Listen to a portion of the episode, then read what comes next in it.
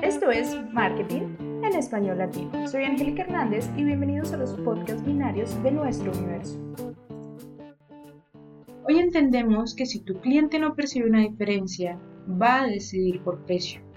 No importa si eres una startup, una MIPYME o una gran empresa, en cualquier contexto entendemos que la competencia es cada día más agresiva, lo que nos obliga a buscar nuevas formas de evolucionar y diferenciarnos. Pero, ¿realmente entendemos qué opciones tenemos? Diferenciarse de la competencia es algo más que fijarse en tus rivales y reaccionar a los lanzamientos de nuevos productos o campañas, añadiéndole tu toque, lo que nos lleva a crear estrategias competitivas de remolque. En cambio, significa hacer las cosas de formas alternativas, pero no por el placer de buscar otro camino, sino por colocar nuestro foco en otro punto. Por lo que implica comprender el alma del producto o servicio que vendemos, y para eso debemos primero entender los problemas de los clientes y construir ideas sobre ellos.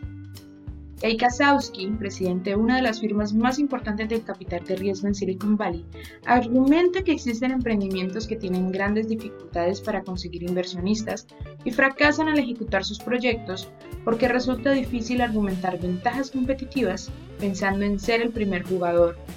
Por innovadora que sea la idea, siempre hay otras similares planeándose al mismo tiempo y tratando de descubrir cómo diferenciarse de la competencia. Entonces, ¿Qué opciones de diferenciación existen? Y aunque hay decenas de clasificaciones sobre posibles estrategias de diferenciación, en la praxis realmente se reducen a tres, derivadas de cómo nos percibe el cliente. Lo primero es ser el más barato. A menudo es la opción por defecto para muchos directivos que pretenden competir por precio, pero la mayoría de las veces descubren demasiado tarde que fue una pésima elección. No porque ser el más barato no sea una estupenda estrategia, sino porque es una opción que está al alcance solo de las empresas más innovadoras y que realmente han conseguido un cambio disruptivo en las estrategias de coste, como lo hizo Amazon o alguna empresa con maquinaria masiva china. Porque ser barato implica grandes volúmenes de producción y para esto se deben aplicar economías de escala, procesos muy optimizados y mucha inversión tecnológica. Vender barato puede ser una opción muy atractiva, pero trae consigo la incertidumbre latente de sobrevivir en un mercado cada vez más agresivo y globalizado, lo que la vuelve una pésima idea para una startup o una pyme, porque muy pocos negocios pueden vender baratos y ser rentables al mismo tiempo. Y si lo entendemos de esta forma, ofrecer mejores soluciones cuesta. Segundo, ser el mejor. La opción más atractiva para la mayoría de la gente supone esforzarse en batir al líder de nuestro sector con un producto y servicio mejor que el suyo. El problema es que esta aproximación entraña un peligroso e inadvertido riesgo. Ser mejor que el líder del mercado implica competir utilizando sus reglas, pelear sus mismas batallas y sobre todo pensar como él y es una mala opción no solo porque sea duro competir con los mismos recursos que el líder, sino porque es absurdo adoptar su mismo punto de vista, que no tiene por qué ser el correcto, y hacer lo mismo de él, pero mejor. Tercero, ser el único. Y esta es la opción que deberíamos perseguir todos, porque ser el único no solo implica crear tecnologías disruptivas o crear océanos azules, implica no seguir la ruta marcada por la competencia y forjarnos nuestro propio camino. Implica olvidarnos de lo que creemos que sabemos y salir a la calle, al mundo real, y comprender realmente lo que necesita el cliente, no lo que dice que quiere. Pero bueno, ¿cuál opción elegir como emprendedor?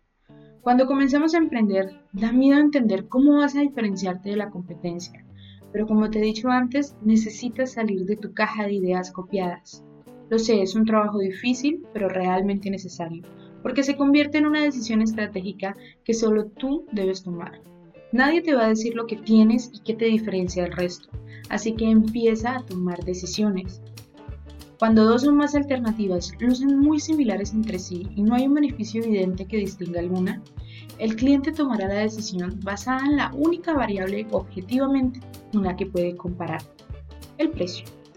Lo interesante es analizar la incapacidad de muchas marcas de diferenciarse o de comunicarlo de manera en que la gente lo reconozca, convirtiéndote en víctima de tus estrategias de precio.